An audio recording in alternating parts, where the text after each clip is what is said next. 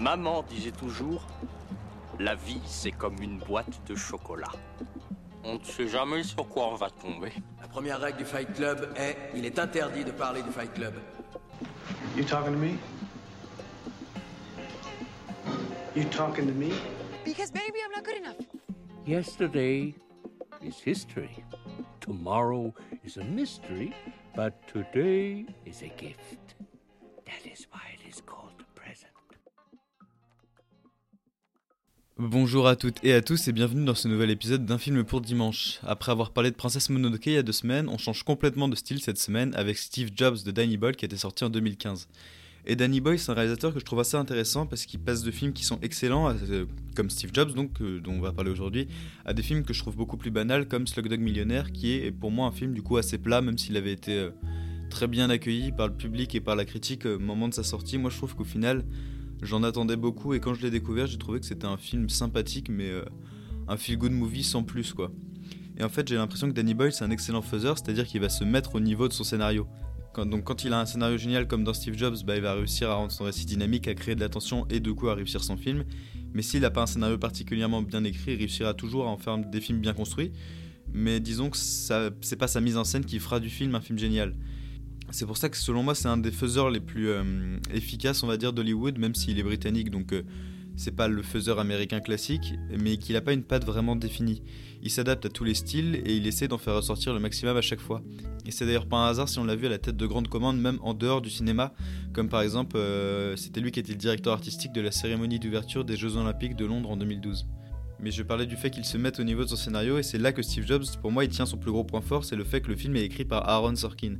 Alors pour ceux qui ne connaîtraient pas Sorkin, c'est le scénariste notamment de The Social Network, dont l'épisode est toujours disponible si vous voulez avoir un peu plus d'informations sur lui, ou alors des films euh, Le Stratège, Le Grand Jeu et Les 7 de Chicago. Le Grand Jeu et Les 7 de Chicago qui sont d'ailleurs des films qu'il a réalisés et qui sont des films qui sont très bons, notamment Le 7 de Chicago. Le Grand Jeu, j'en ai un souvenir très vague, mais je sais que Les, les 7 de Chicago est un super film dont j'ai hésité à parler. Mais euh, vu que je parle beaucoup de Sorkin en termes de scénario, je trouve qu'il est plus intéressant de parler des meilleurs films qui ont été réalisés du coup par d'autres personnes, parce que même si c'est un excellent scénariste, c'est pas encore un, excellent metteur en scène. Et Sorkin, il est connu pour avoir des scénarios qui sont toujours très denses, où les dialogues fusent dans une sorte de ping-pong verbal constant, où la tension monte en fait par le dialogue plus que par la mise en scène ou par le montage. Et c'est notamment le cas dans la super série euh, que je vous recommande, The Newsroom, dont il était le showrunner et qui dure trois saisons. Donc, a toutes les qualités et tous les défauts d'un scénario de Sorkin, c'est-à-dire que c'est très euh, verbeux, que ça va vite, que c'est intelligent mais que c'est parfois un peu moralisateur et euh, un peu euh, comment dire ça un peu idyllique dans sa vision euh, de la démocratie et de ce que devrait être le monde des médias on va dire mais avant d'aller un peu plus loin sur l'écriture et sur la mise en scène, de quoi ça parle le film de Steve Jobs? On est plongé dans les coulisses quelques instants avant le lancement de trois produits emblématiques ayant ponctué la carrière de Steve Jobs, du Macintosh en 1984 à l'iMac en 1998. Le film nous entraîne donc dans les rouages de la révolution numérique pour dresser un portrait intime de l'homme qui tient une place centrale. Et pour ceux qui ne l'auraient pas vu, ça ressemblait à ça.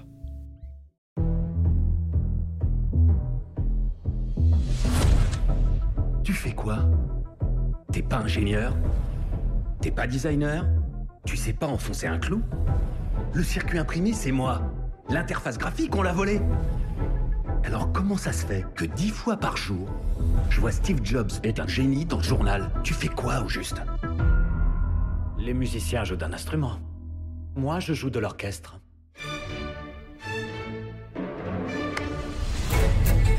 Il paraît que t'es pire que d'habitude ce matin. Je savais pas que c'était possible. C'est une erreur système. Fais le nécessaire. Le nécessaire Oui. On change pas des pneus de Formule 1 Ça se répare pas en 20 secondes. T'as pas eu 20 secondes, t'as eu 3 semaines. L'univers entier a été créé en une semaine. Faudra nous expliquer comment tu t'y es pris alors.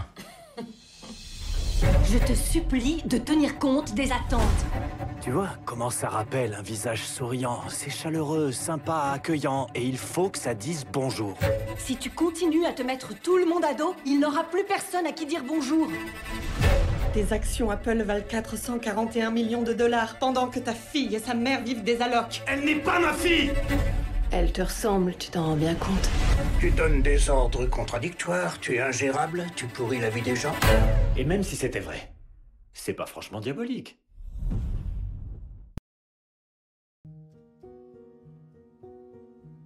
Comme je le disais un peu plus tôt, le plus gros point fort du film, c'est sa construction scénaristique. Le film il est très comparable dans son écriture à The Social Network, par la vitesse avec laquelle les dialogues s'enchaînent, nous ramenant même parfois dans des flashbacks avec plusieurs couches de lecture et la question du point de vue, de la perception des événements, de ce qui est vrai ou non, qui vient se rajouter en plus à cet ensemble.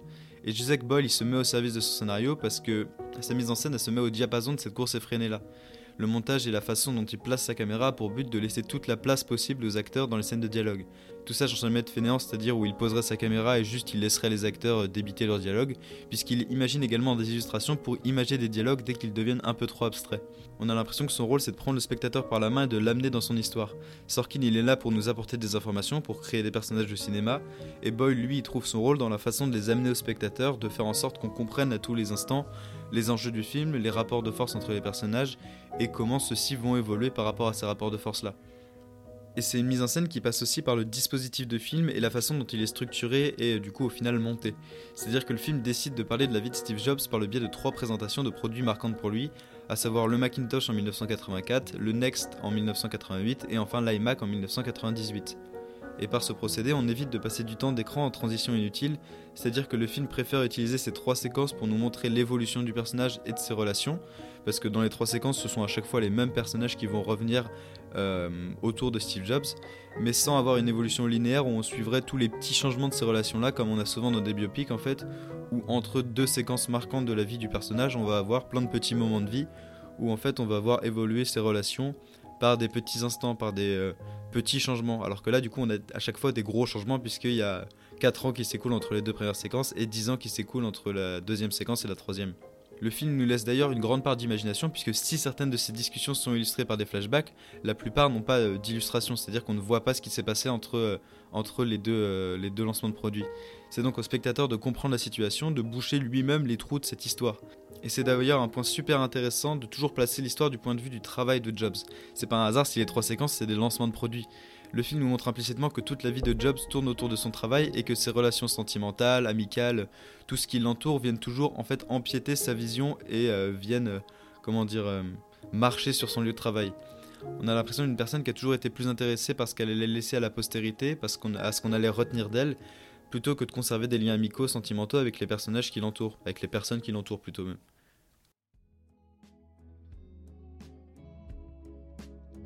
Et une autre clé de la réussite du film, c'est sa gestion du rythme. Par le fait que le film soit écrit par Sorkin, on est obligé d'avoir un film qui va à 100 à l'heure, ou alors on est sur les réalisateurs le moins malin et le moins ingénieux de l'histoire de l'humanité, parce que si on n'arrive pas à faire ressentir la rapidité et euh, la fluidité avec lesquelles les dialogues s'enchaînent, ça sert à rien de faire venir Sorkin sur un film. Et comme je disais plus tôt, c'est pas le cas de Danny Boyle. Danny Boyle, c'est pas un tâcheron, donc il s'adapte au scénario et il réussit à faire le film. Le film dure deux heures, mais on en ressort en ayant l'impression d'avoir passé 20 minutes devant notre écran tant le rythme est intense. Un rythme qui est d'abord instauré par les dialogues, puis par une mise en scène qui comble chaque moment un tout petit peu plus tranquille pour nous glisser des petites idées d'illustration, comme le fait notamment d'utiliser les murs comme des écrans de projection pour montrer aux spectateurs les idées qui passent par la tête de Jobs. C'est-à-dire qu'on a notamment une séquence où euh, Steve Jobs, joué par Michael Fassbender, discute avec son assistante qui est jouée par Kate Winslet et on est dans un couloir avec des murs blancs et pendant que lui euh, explique sa vision et ce qu'il compte faire dans les prochaines années, bah on a des illustrations de euh, ce qu'il peut penser ou de à quoi comment illustrer en fait la pensée de Jobs à ce moment-là. Et le troisième moteur de ce rythme-là, c'est le montage. Montage qui est forcément calé sur le dialogue parce que je vois pas comment il pourrait faire autrement. Comme par exemple le faire en France, je sais que j'avais entendu Alexandre Astier parler de ça quand il parlait du montage qu'il fait de Camelot, c'est-à-dire qu'il monte sans l'image, il monte au son et après en fait, il monte les séquences pour que euh, chaque personnage, pour qu'on voit le personnage qui parle et que euh, la rythmique soit basée sur le dialogue plus que plus sur l'image.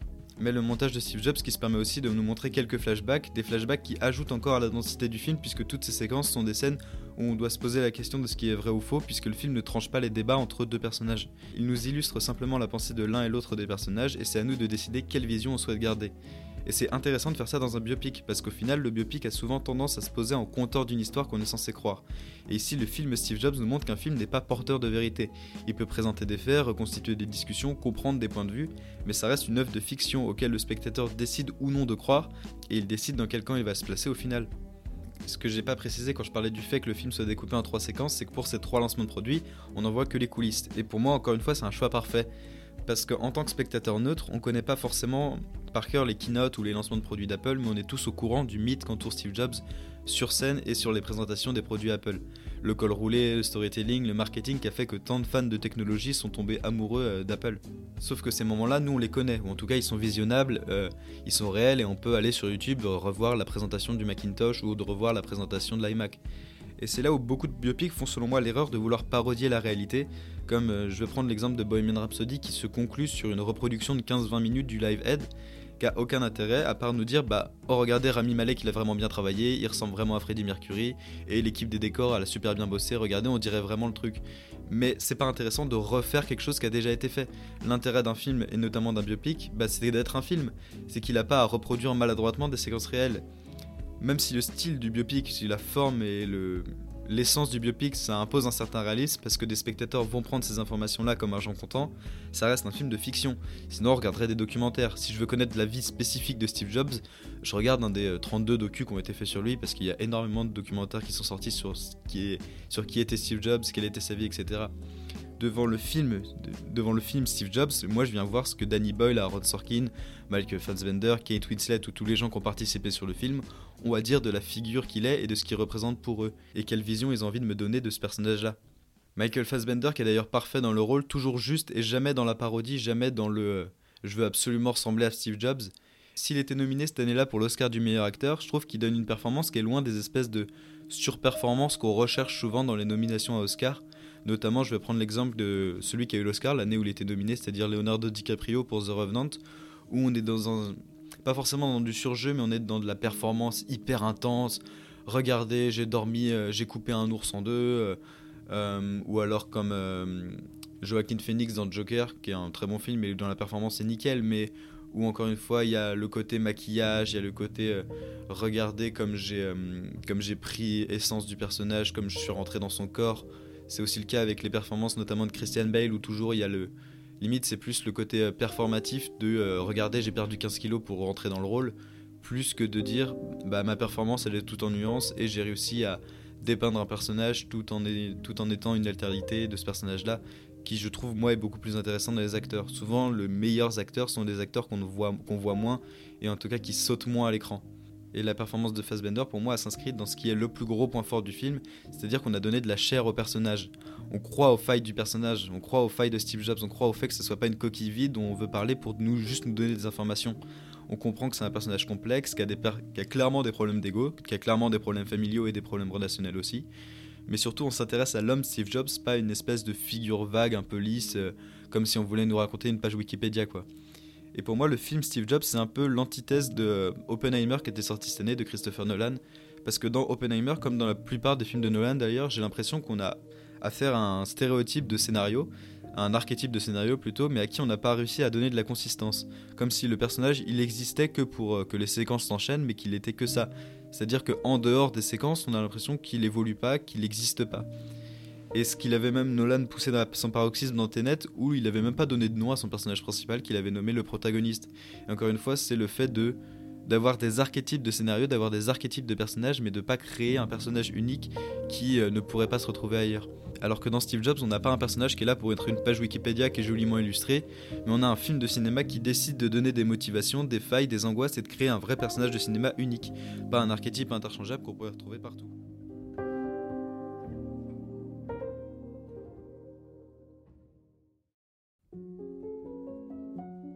Et au final, c'est sans doute ça qui fait la réussite du film Steve Jobs. Un film où tout le monde se cale sur le même tempo, va dans la même direction, toujours en empruntant les bons chemins et en faisant les bons choix. Que ça soit Sorkin au scénario, Boyle derrière la caméra ou Fassbender dans son interprétation, tous tirent dans le même sens pour amener un personnage de cinéma au spectateur. Car le film Steve Jobs ne donne jamais à voir qui était vraiment le dirigeant d'Apple. Il nous apporte un ensemble de questions, d'interrogations, de possibilités. Et c'est peut-être ça le vrai rôle d'un bon biopic, de jamais être dans la parodie, dans la reproduction, mais de donner au spectateur une représentation unique du sujet, de lui en donner une vision pour qu'il puisse se poser des questions sur cette histoire ou sur cette personne. Il ne doit pas donner des réponses au spectateur, il doit le rendre curieux sur un sujet. Le rôle d'un bon biopic, c'est d'ouvrir des portes, pas de les refermer.